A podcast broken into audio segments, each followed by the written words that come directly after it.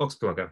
Now then, you are this international man of mystery. You are your blog has entertained, intrigued, and uh, amused us for many, many, many, many years now. But I don't feel that we know you.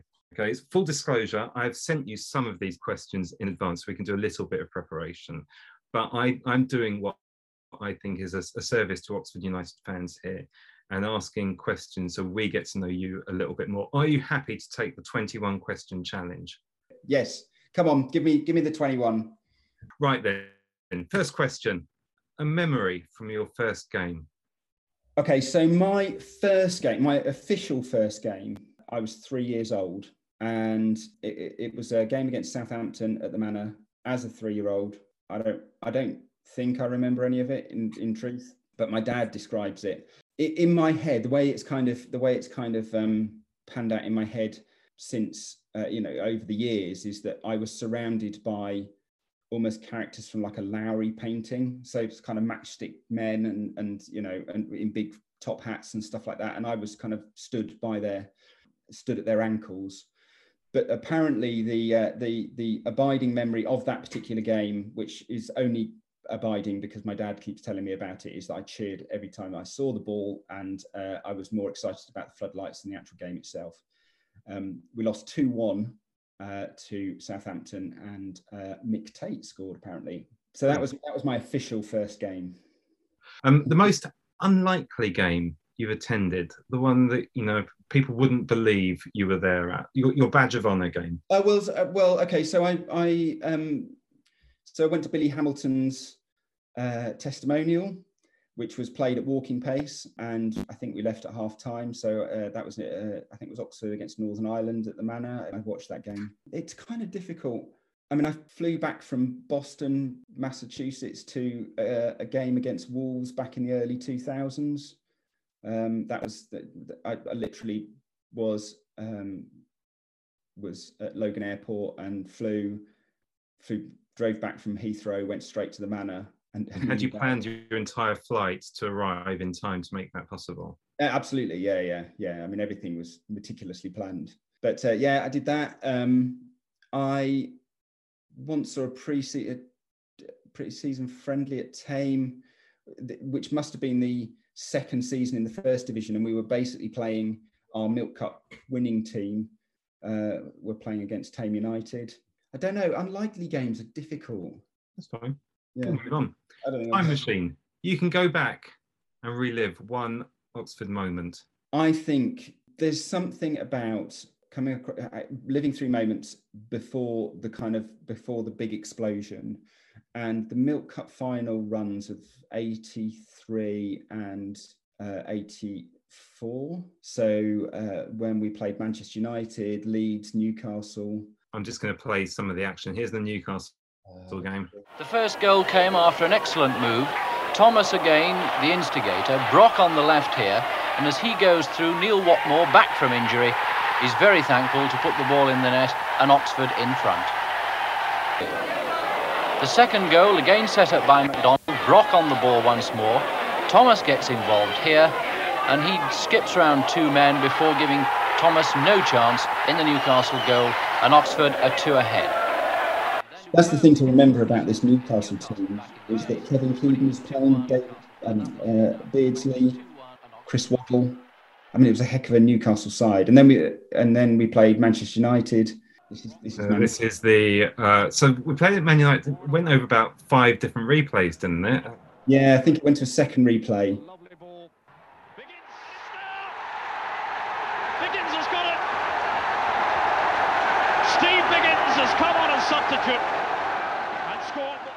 But that that period, and we seemed to be playing a Milk Cup game every two or three days by that point, and and we were just so exciting. And George Lawrence was one of my favourite players of all time. So uh, and and he was that he was in his pomp. There was there was nothing more exciting than watching George Lawrence going down the right wing in front of the Beech Beech Road. There was just that kind of sense of anticipation as he kind of uh, marauded through. Um, through the defence. So I think if I could just to be able to absorb the sort of scale of what we were achieving, I think that would be the period that I would uh, that I would like to go back to. A game you weren't at, but wish you were. I think above all, the game that I really wish I was at, but I couldn't get to. I did, actually didn't even realise was the enormity of of kind of what was going on at the time was the Tranmere game in '92, where everything was going against us and uh, we were relying on results elsewhere to stay up. I think uh, I was at university at the time and, and didn't really kind of I think I'd probably given up on us by this point, and so didn't feel any inclination to head up to Tranmere to, to watch us go down. But this game's just gone down in folklore, and in particular, kind of Joey Beauchamp's performance. I think you know it's, it's, it's easy to go to the games where success is, if not guaranteed, but fairly certain. But this was this was all set up to be a pretty miserable day, and turned out to be an absolute barnstormer. This is the game. If I was able to transport to one game, it would be definitely be this one. But there are a few others.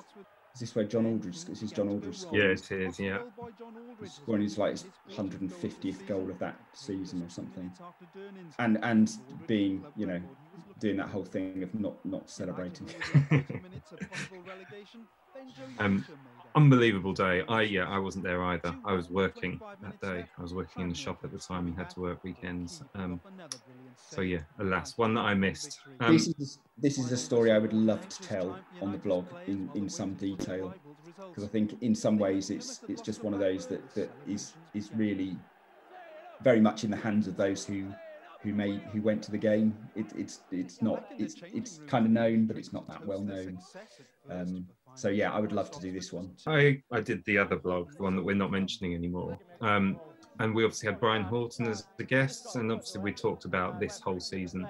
And when he, I mean, it's interesting how little he remembered about the whole season. I guess you know here's a guy who's managed you know hundreds of seasons for various different clubs.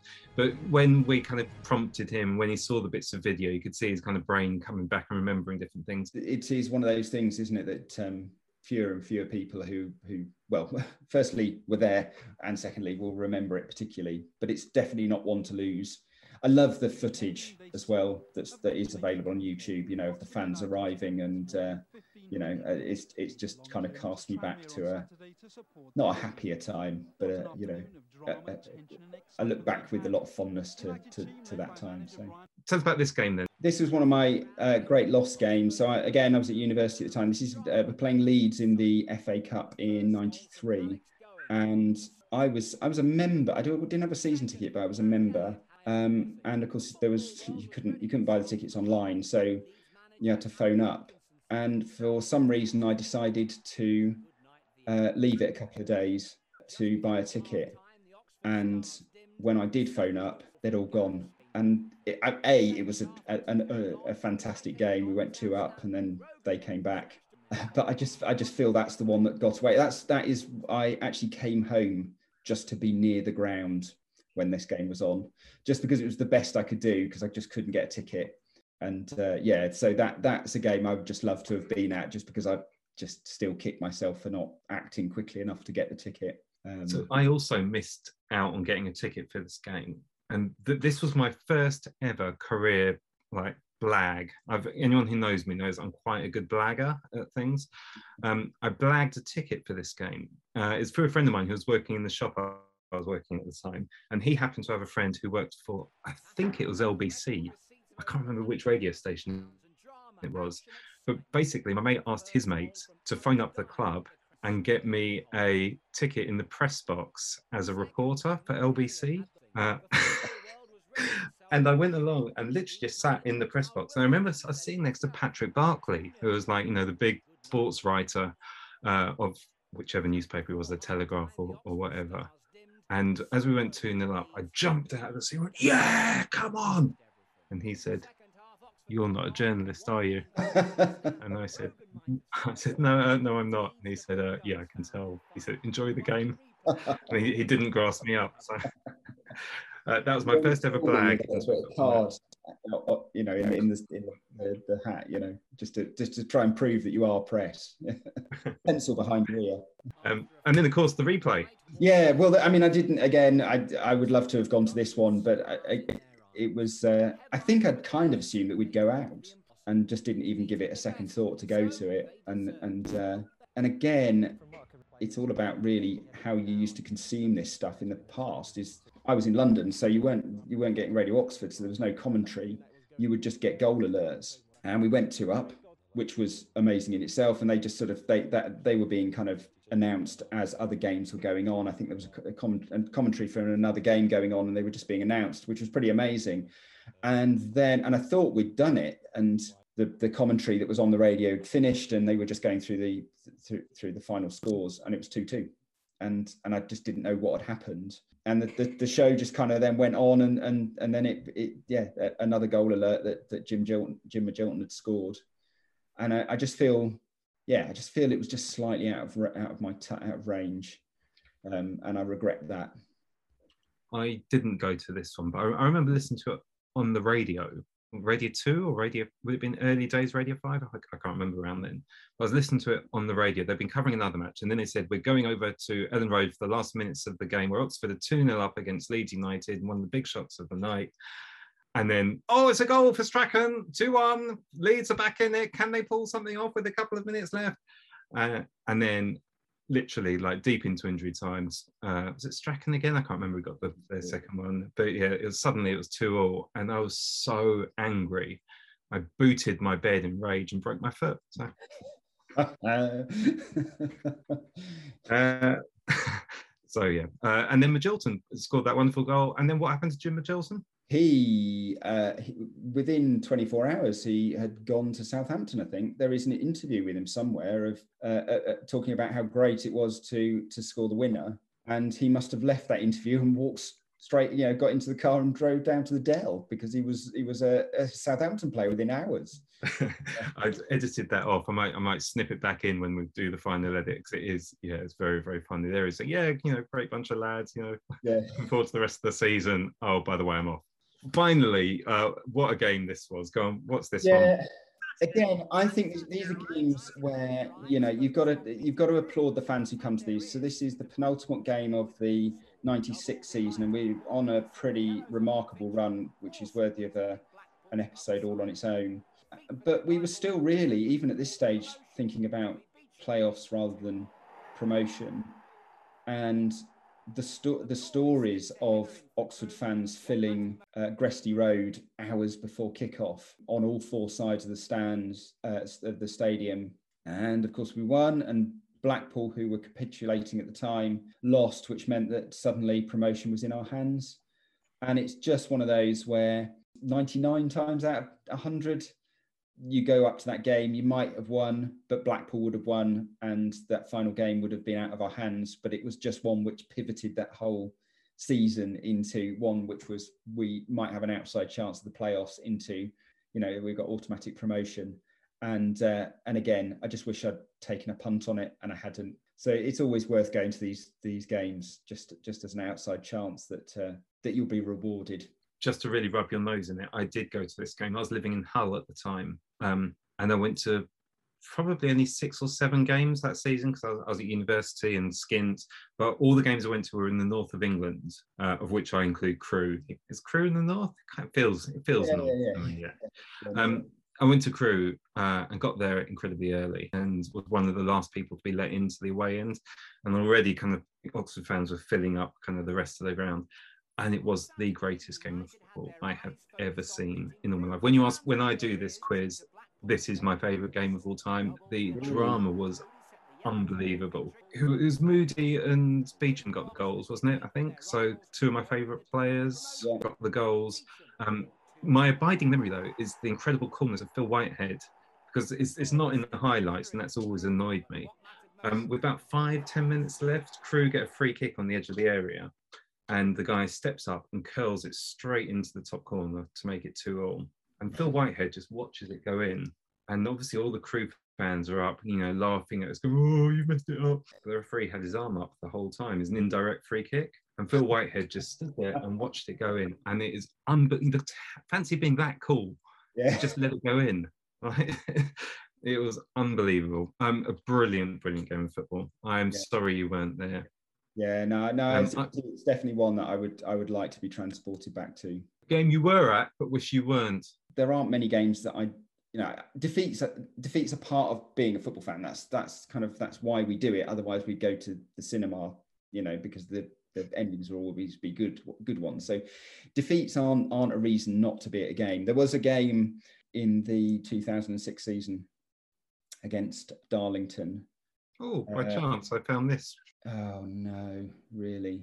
I mean, the, the, the game itself is fairly meaningless. We lose 2 0 and it was miserable. Um, and it is in the season that we were relegated to the conference. But my personal journey was I was late for the game and I normally park quite away from the stadium and walk up to it. And as I drove in, I, I just didn't have any, the energy. And so I thought, I'll see if I can get into the car park and I'll sit in the, in the car park, you know, on the way out and I'll just take the, take the hit on that uh, because I just couldn't be bothered to go to the game. And uh, and I drove into the car park, and this must have been about 15 minutes before kickoff. And the car park was half empty, and I parked on the first row outside the east stand and just watched people going into the sta- into the stadium, thinking, "What am I doing this for? This is." Completely miserable and pointless. I think there was about 4,000 fans there or something like that. It was the week before, and vlog that we will not mention, Hmm. you touched on this during the brilliant relegation episode, that it was the week before the away game at Rushden, which I think was considered to be quite a pivotal, pivotal game in terms of mindset that we were in some serious trouble of going down. And I'd had that crisis the week before against Darlington. So this was just the most miserable experience. But it was a very personal thing, you know. Most people would, wouldn't remember this game, but uh, for, for me, it was just it was a game I would quite happily have turned around and not and gone home from without going to. And I was rewarded with a 2 0 defeat. By bloody Darlington. Um, a match you knew we'd win. I'm I'm not a massively confident person uh, in terms of this sort of stuff. I, I don't have this all this hubris that we'll win all the time, but I can't see us losing very often. Uh, you know, unless we're playing a Man City or somebody like that. I this is why this is why you keep going back to games even when you're you know even when things aren't going well is that you kind of forget the feeling of losing so you can't so your body goes we can't lose because i can't i can't i don't know i don't know how to feel about losing but the game i genuinely thought we were going to win was uh, the game against Leyton Orient uh, in 2006 i was convinced we would win this um, Luckily, we do 2 0. I've just got the, the two goals here. yeah It's that's remarkable. We stayed up that day thanks to this victory.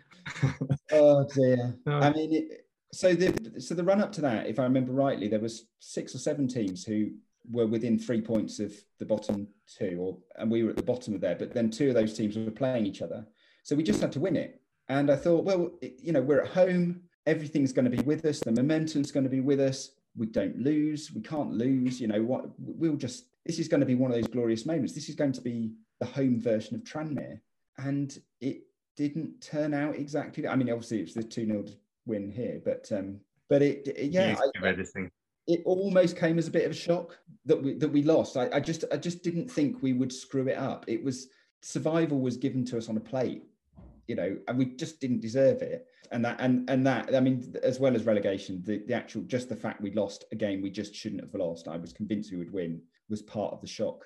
And the significant day for you for other reasons as well. Yeah, well, my daughter had been, been born at nine o'clock that morning, so I'd been up all night. In fact, I'd been up for the best part of 48 hours. Yeah, my daughter was born at nine, and because she was born uh, cesarean section, basically the hospital go, "You're not important anymore. What's important is that we look after the baby and the mum, so you can go home."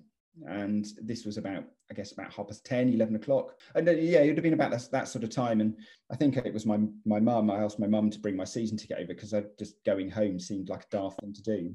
Uh, so she brought the season ticket over, and I drove straight to the game. I pulled out the John Radcliffe, and um, my wing mirror clipped a wing mirror of a car parked down the road. And I carried on driving. Maybe don't don't put that in. sure, that was my that was my that's my wing mirror. yeah, and I arrived about 10, 15 minutes late. And it was just sensory overload of that game because it was like no other game I've ever been to in terms of the nervous energy, anger, frustration. And um, and yeah, and I and I turned up with no sleep for uh, 48 hours and then watched watched it and it just blew me away. in many ways, it was one of the best games I've ever been ever been to because I've never been to a game like it, despite the outcome. That was is the most nervous you've been. The York game at uh, uh, the playoff final, the conference playoff final at Wembley. Forty-five minutes of just wanting to kind of lie in the fetal position. It just felt like we'd just thrown it away, um, and and just that sort of feeling of of just not wanting to be there, but also not wanting to leave. Uh, that that was that was a pretty grim, pretty grim feeling. And then Alfie Potter scores, and we forget everything. So biggest disappointment. So um, I think probably um, the game against uh, Exeter in 2007, first season in the conference. We'd had a pretty torrid season um, started very well and then kind of petered off but but we were always likely to be in the playoffs and we'd had a good first leg at Exeter. I thought we had enough. We were 2-1 up. I can't remember what the first leg was. Oh we won 1 0 the first leg and then went 1 0 up in the second. That's right against the runner play if I remember rightly. I remember um, our fans singing at this point uh, one shot and we're 2 0 up which I thought was quite funny but yeah. and that game and then and then it was evident that we weren't on the oh oh dear rob duffy. Uh, isn't it funny how memory plays tricks? I remember that being an injury time sorry an extra time but it wasn't. It was in the first half i think or yeah. second half. But i just i just thought we had enough to just get us through and i thought if we got to wembley we would have got through. Um, just yeah just just an awful feeling that uh, you know i think we i think we a lot of fans have thought we're going to do this for a season we're going to bounce back and then we'll be you know we'll reset ourselves and we'll be back to uh, back to normal. And just that feeling of that realization that we we'd screwed it up and that we had another season in the conference and that it had all been in our hands and we'd just given up on it which is awful. I've got an interesting anecdote about that game. I was in the tunnel there. I was somewhere kind of just by mm-hmm. that doorway there. I don't know if you can see my cursor. And I was doing, I was filming at the time for the BBC. We were doing a kind of behind the scenes documentary type thing for the BBC website. It's only kind of short little films throughout the season. Um, I wasn't really meant to be filming this game for rights reasons. It's a Sky match, and you know if it's Sky have paid big money for it, well not big money, but if Sky paid for it, then it's their match. So I wasn't really meant to be filming. But I was just trying to kind of get as much as I could without Sky telling me off. I was in the tunnel and I looked over. I'm not going to mention the players' names, but one of our tougher, more kind of celebrated hard men of the team. And I looked into his eyes and he'd gone. You know, he was absolutely finished. I could tell straight away. The Exeter guys were up for it, ready for it, and totally focused. And this player had gone. And I knew at that point that we'd lost. If, if this guy had gone, the whole team was going to go. And he'd gone. He'd totally, utterly gone. And uh, I was, yeah, I was there. As the penalties were being taken, I sneaked down. I'm not sure if you can see me. I was literally kind of down by those guys in the uh, you see the guys there with the high vis. I was somewhere there, kind of filming. I think I was pointing my camera at the crowd, um, and yeah, it's just the most kind of agonising disaster unfolding slowly in front of your eyes. I think it was it was that, that sense of helplessness, of that sudden realization that we were so far away from the momentum that I think we thought we had. Yeah, it was just it was just just a sense of helplessness, and the game just seemed to go on for weeks we just seemed to be in the stands for, for days and days and days.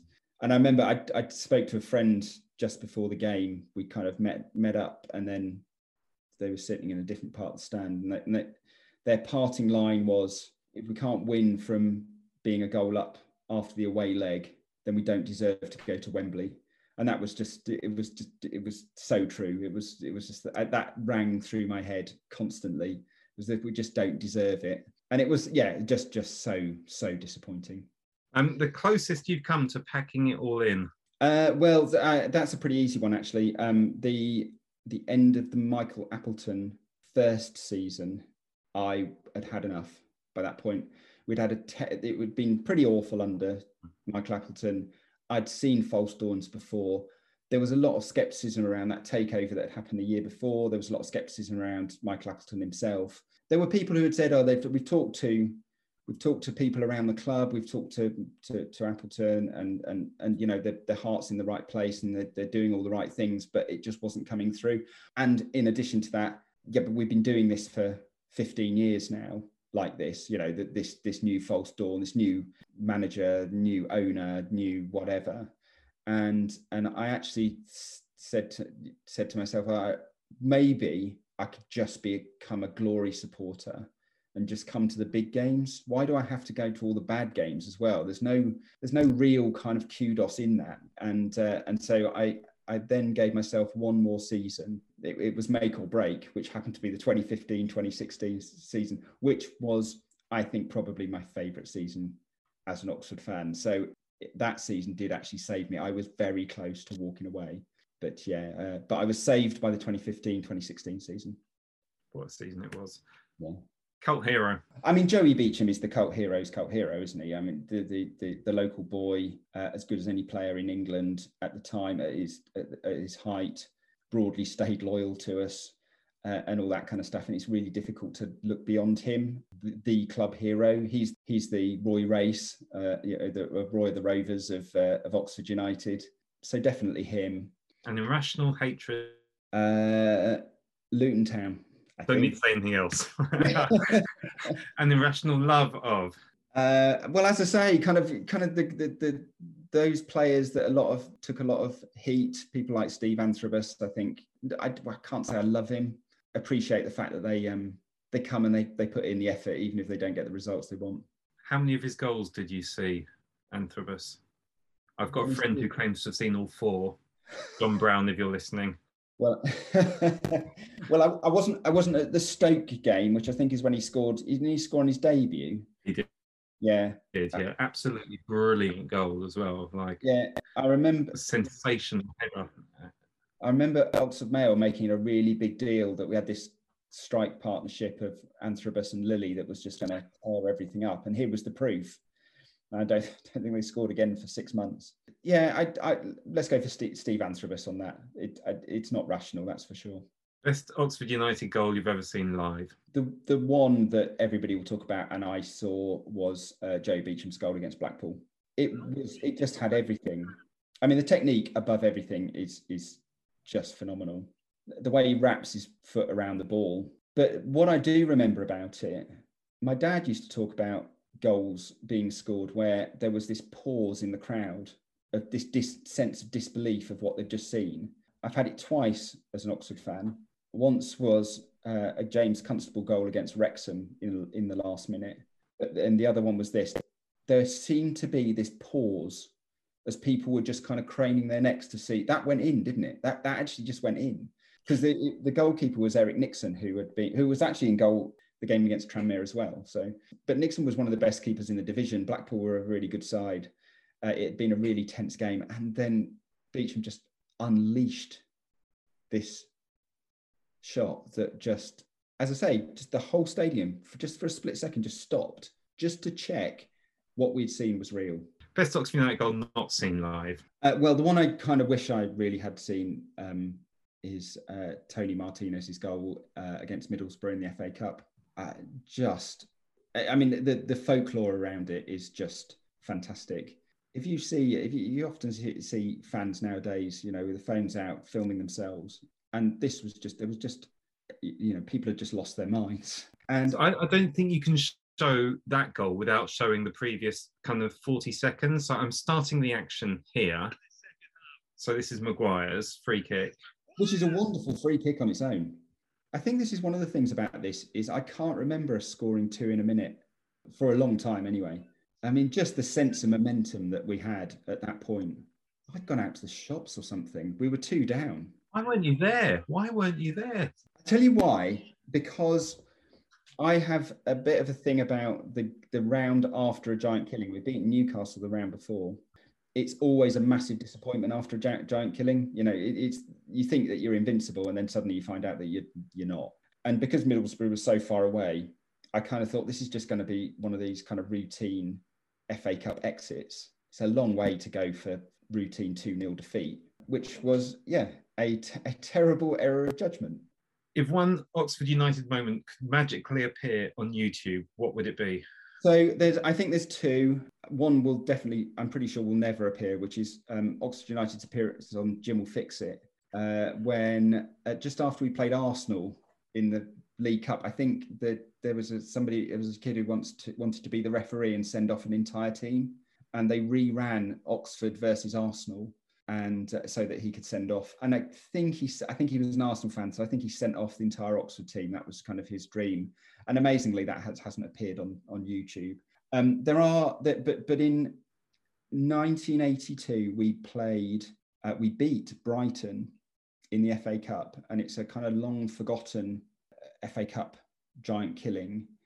And it's significant for me because it was around the time that I'd started going regularly with my dad, and I it, it, we were we were apparently absolutely brilliant, and I'm pretty sure there's there's no footage of it. Um, you know, it was before the days where they filmed everything, and that was the first giant killing and game, goal, you know, win of significance, I suppose, when I was a kind of regular Oxford fan. And then the round after that, we played Coventry at Highfield, uh, and, and, we went. And although we lost 4 0, and I think there is film of this somewhere because there's some very, there are photos, there are photos knocking around of that game. And I don't even remember, but but back then, um, Coventry used to have a kit which was the Talbot Cars logo like the whole kit was a, was a logo, and as a result, because they didn't allow advertising on uh, TV, that they couldn't wear that kit when they were on TV. So they they used to wear this kind of just this sky blue kit, which was on which was their their TV kit, and they wore it that day against Oxford at Highfield, and it was my first proper away game in an away end, uh, and we lost four 0 We played pretty well apocalyptic levels of crowd trouble. And and quite a lot quite a lot of people that I still see today at games think I was thinking I, I saw you throwing seats on the pitch uh, in 1982 so um, I would love to be able to see those games again. Um, I would love to see I, I never saw the goals obviously for the Brighton game because because they were never filmed but if that appeared I would just be just be brilliant. It's the best YouTube find? So this is uh, this is actually something that I'd been looking for. I, it's not often you stumble across things from time to time, but the the thing that I had been looking for and then found was us winning. I think it's the Guinness Six-a-Side Cup in 86, 85, 86. It's the year after the Milk Cup. So this was like our fourth consecutive trophy by my reckoning. Well, this was it. So what I remember about that was that by this point we were winning trophies all the time, and I was starting to get complacent about it. And I was getting complacent about it, and then we that I, I just assumed we'd win a trophy every season. And then I remember this being this being on Sports Night, which was the BBC late night sports show, midweek sports show, and being allowed to stay up watch and watch it. And uh, yeah, we beat Arsenal in the final, and, and and that, as you say, that was our our piece of um, silverware. I remember watching this on on Sports Night as well, and just being so excited by it. Well, I mean, yeah. what a brilliant thing! I guess this was because there's no teams in Europe at the time, right? Um, uh, yeah, think, yeah. So there's just been like you know anything for a bit of money and a bit of exposure, I guess. I think that's it. I think it was you know uh, if you look at the teams who were playing, um, oh sorry, the players who were playing, they were they were they were playing first team football. You just wouldn't wouldn't get it nowadays and I, yeah, they're doing it for the appearance fees, I guess, and and the clubs are doing it for the for the money. Um, I propose we do a watch along one day of oh, this. Yeah, it's the full game. The full games on on YouTube. So uh, yeah, absolutely. Um, a dinner party with five Oxford players, past or present. I was asked something very similar about this back in May, and I can't remember who I who I selected. So I'm going to go. I'm going to go with a fresh list. So the requirement of these people is that they will not keep anything a secret. And so so i want that they would tell all the stories. There would be no you know they're not holding anything back. And they would all be really eloquent and engaging in doing it.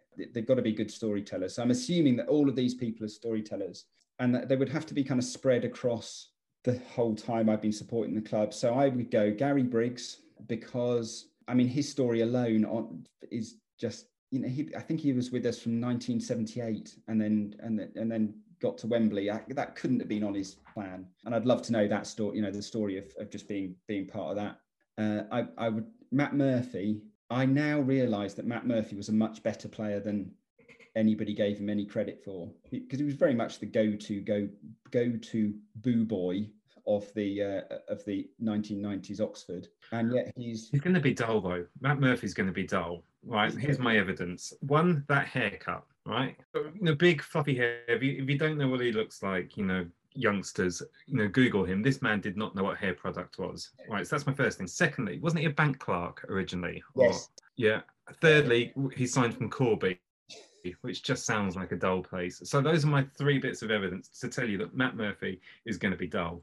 So my counter to that is that that when he realizes that he's surrounded by you know friends uh, that uh, aren't going to judge him on his hair, that um, he would uh, he would just unleash this kind of emotional tidal wave of what it was like being Matt Murphy during the mid 90s when we were at our peak. And then and and and he was also part of the squad in the 2000 2001 so I reckon he's got some stories to tell. And and uh, and he, and in some senses I'd prefer to have somebody who was almost an observer of what was going on than actually in it because I think I think they'll pick up all the, the stories.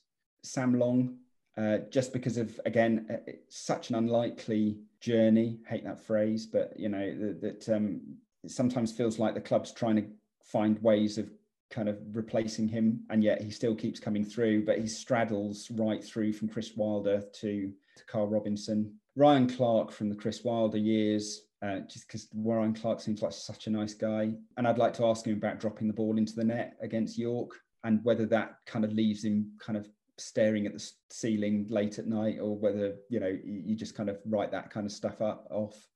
You know, it's just. Maybe there was some sort of podcast somewhere that, that had that conversation with him. Was there? Oh, I'm gonna have to dig it out. I just, I, yeah, I, do, I mean, does that live with you for the rest of your life, or do you just go, well, turned out all right in the end, and uh, that's just the, the life of a goalkeeper? And then the fifth person uh, who actually isn't a player, I realise you put players, is Firoz Kassam. He's so so much part of our history, and I think he's much more interesting than than he's made out to be. I think he's, it, his character is oversimplified in Oxford's story. I would love to know what's driving him, where his frustrations are, and yeah, I mean, it, the the logic says that you would sell up and disappear as soon as um, as soon as somebody came with any money, but um, he's stuck in there. You know, and there's funny things. I always remember when he was when he was at his, owning the club, and we were at you know we were, we were on our way down, and he'd park up this bright green Bentley outside the ticket office. I mean, it was asking to be damaged by frustrated Oxford fans, but I mean, he he did it. You know, he, he he would turn up to games. He didn't need to turn up to games. He invested in players, and he didn't need to do that. And yet, he's still kind of much maligned. I'd love to know what's really going going on with him. An unexpected encounter with a player. So I tend not to seek out players. I once saw Mark Angel at Gloucester, in Gloucester Green. He was in a um, in a shell suit, which would have been a fire hazard. It was sort of classic, classic nineties. Because I'm pretty sure he was carrying a massive records, not a massive records, but you know, from massive records in, in Oxford, and a cult clothing bag as he as he was walking along, and his hair was in curtains. So that was that was Mark Angel. I've seen I saw him once. Uh, Michael Appleton lived in Thame, which is not far from where I live, and I saw him a couple of times. I was once standing behind him in a queue at Costa Coffee one morning, uh, and I just had actually it was in that first season where I was, um, and I was not complimentary about him or his team uh, on the blog, and I stood behind him, and I'm pretty sure he knew I was there. Broad shoulders, my goodness, they're absolutely enormous. And uh, but then I also saw him once in Waitrose, and I can I can confirm that he is absolutely meticulous about choosing the right kind of yogurt. Which is what? So I saw him looking at the vast array of yogurts that were there and kind of sauntered past, trying to see what was what he was buying. And then I kind of circled back to see if he was still there about five minutes later, and he was still he was still at the yogurt counter. So I actually don't know. I mean, he, he may still be there trying to choose. I don't know, but he's that was uh, that was his thing. But my, I mean, my prop, my my, I guess my only real proper encounter so my sister went to school with Mickey Lewis's wife, and Mickey Lewis and Suzanne, his his wife, came to my sister's wedding, and so um, for most of the game, most of the game, most of the wedding, Mickey was in the bar. It was up in in Tamworth, and there was quite a lot of sort of Midlands football fans who, who knew knew knew who Mickey was, and um, he he sort of held court for most of most of the um, the reception, except for when the bars of baggy trousers came on, and I was stood on the side of the dance floor as baggy trousers came on that bah, bah, bah, that bit, and uh, and I felt this brush against me as I kind of gently got pushed pushed away, and it was Mickey Lewis on his way to the dance floor uh, to do his three minutes of baggy trousers, and he skanked around the dance floor for three minutes with gusto. He was absolutely, you know, he, he threw himself into it, and then he, at the end he just he stopped and walked off and went back to the bar again. And then after the wedding, as it all sort of started to peter out, there was a few of us in the bar, and this was getting getting late at this point. point, and Mickey was holding court, and his his voice had become quite raspy at this point. Obviously, he was getting tired and drinking plenty, and he was telling us just just telling us loads of stories about about Oxford. And one of our one of the party was a Wycombe fan, so I set him up to talk about the um, '96, uh, you know, the uh, the Paul Moody, uh, sorry, the Stuart Massey hanging off the crossbar mm-hmm. Wycombe game, and, uh, and, and Mickey leapt to his feet. Well, he was he started telling the story, and uh, oh, we spanked them. We spank, we absolutely spanked them. And then he jumped up, and he jumped behind the behind the chair that he was on, and was was going, we we spanked them. We were spanking the, and, and everybody was absolutely loving it. And then from somewhere in the middle distance, there was uh, one of the uh, it was a wife of one of the one of the people that was there had sort of turns up in a dressing gown closed the party down because of the noise that we were making.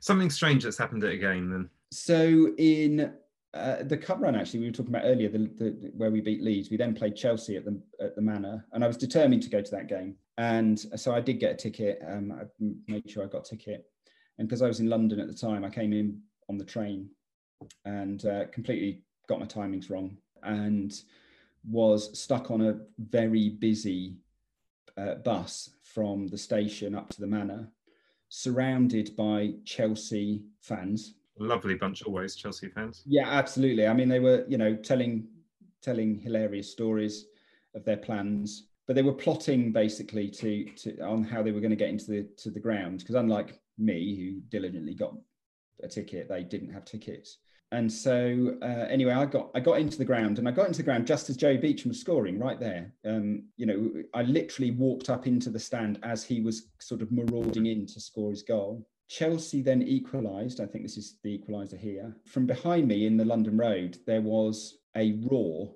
of Chelsea fans. And I looked behind me, and it was the people I'd been standing with in this bus. And and basically, then that caused a lot of problems, obviously, in the London Road. A lot of Oxford fans not very happy with a bunch of Chelsea fans being in the in the London Road and, and cheering, and um, and so there was a lot of trouble, uh, and the, the police uh, weren't prepared to go into the stand, so it went on for quite a long time. And there was a lot of there was a lot of trouble, and then on the way home, uh, I queued up for the bus to go back to the station and managed to find myself with this group again, and uh, we spent the bus journey uh, discussing the good ruck that we'd all been involved in uh, so I managed to, uh, yeah, I, I, was an honorary member of the Chelsea uh, hooligan firm just for uh, for that particular game. I didn't throw a punch, I understand. I was just there uh, listening to their hilarious stories of beating up people um, and avoiding paying and things like that. So you're on the date. You have to wear an Oxford United shirt. Which one are you going for?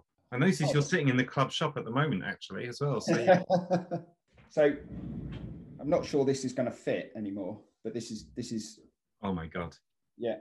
So I mean that's that's that's if, if I had one that I that would fit in that then then that would be uh, that would be probably one of them. Just I mean, who could resist that, right? You're, that's a guaranteed.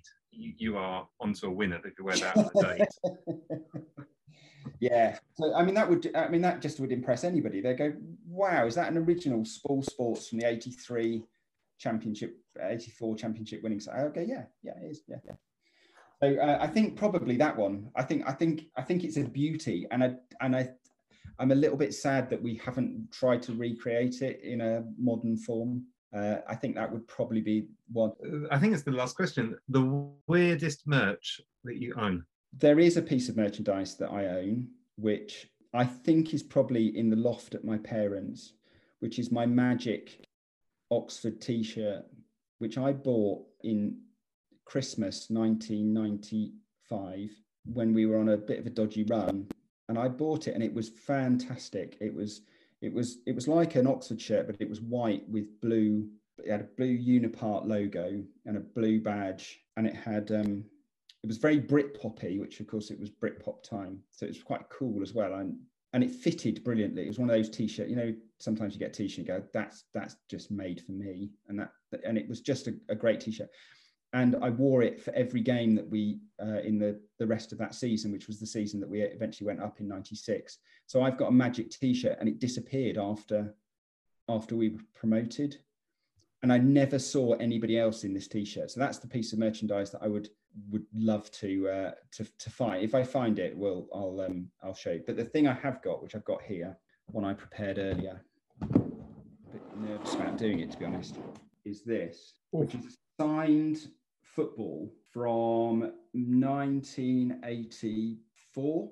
Uh, so, and I need to be really careful because the signatures are all done in um, uh, biro, so very easy to wipe off and I keep it in this case because I'm so paranoid about wiping it.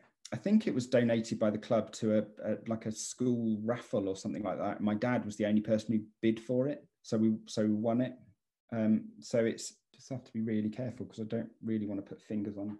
There's Kevin Brock on there. There is Gary Barnett. Did we mention Gary Barnett earlier? Um, Gary Barnett, yeah. People like Andy Thomas and Kevin Brock, Malcolm Shotton, Gary Briggs, people like that, alongside players that maybe that a lot of people have forgotten. We talked about Neil Whatmore earlier, who were still at the club but were kind of on their way out. And I absolutely love it. I'm I'm completely paranoid that the children decide that they want to play football and they can't find find a ball in the shed, so they'll go, "Oh, there's a ball up in the loft that we could uh, we could use," and then I'll find it's being used there. But it's a it's a it's probably worthless, but it's uh, it's just an amazing uh, sort of historical piece. And I love the fact it's a Spall. It's uh, it, it's actually made by Spall, which was the uh, which was the, the shirt manufacturers that we had at the time, uh, and was quintessentially lower league. So that's my that's my piece of merch. That is the end of your 21 questions. Um, I think it's been really, really interesting and brilliant, and your answers have been fascinating, and they've been really great for kind of bringing back loads of memories. So thank you for doing that. It's it's it's good to be able to kind of trawl the archives, you know, to for this sort of stuff. Um, you, you, you kind of you, you, it's all packed away. You just have to unpack it and give it a fresh run out. This this is what this is this is what this is for. I think. What are we calling it? Are we calling it a vlog or a podcast? But vlogcast. vlogcast.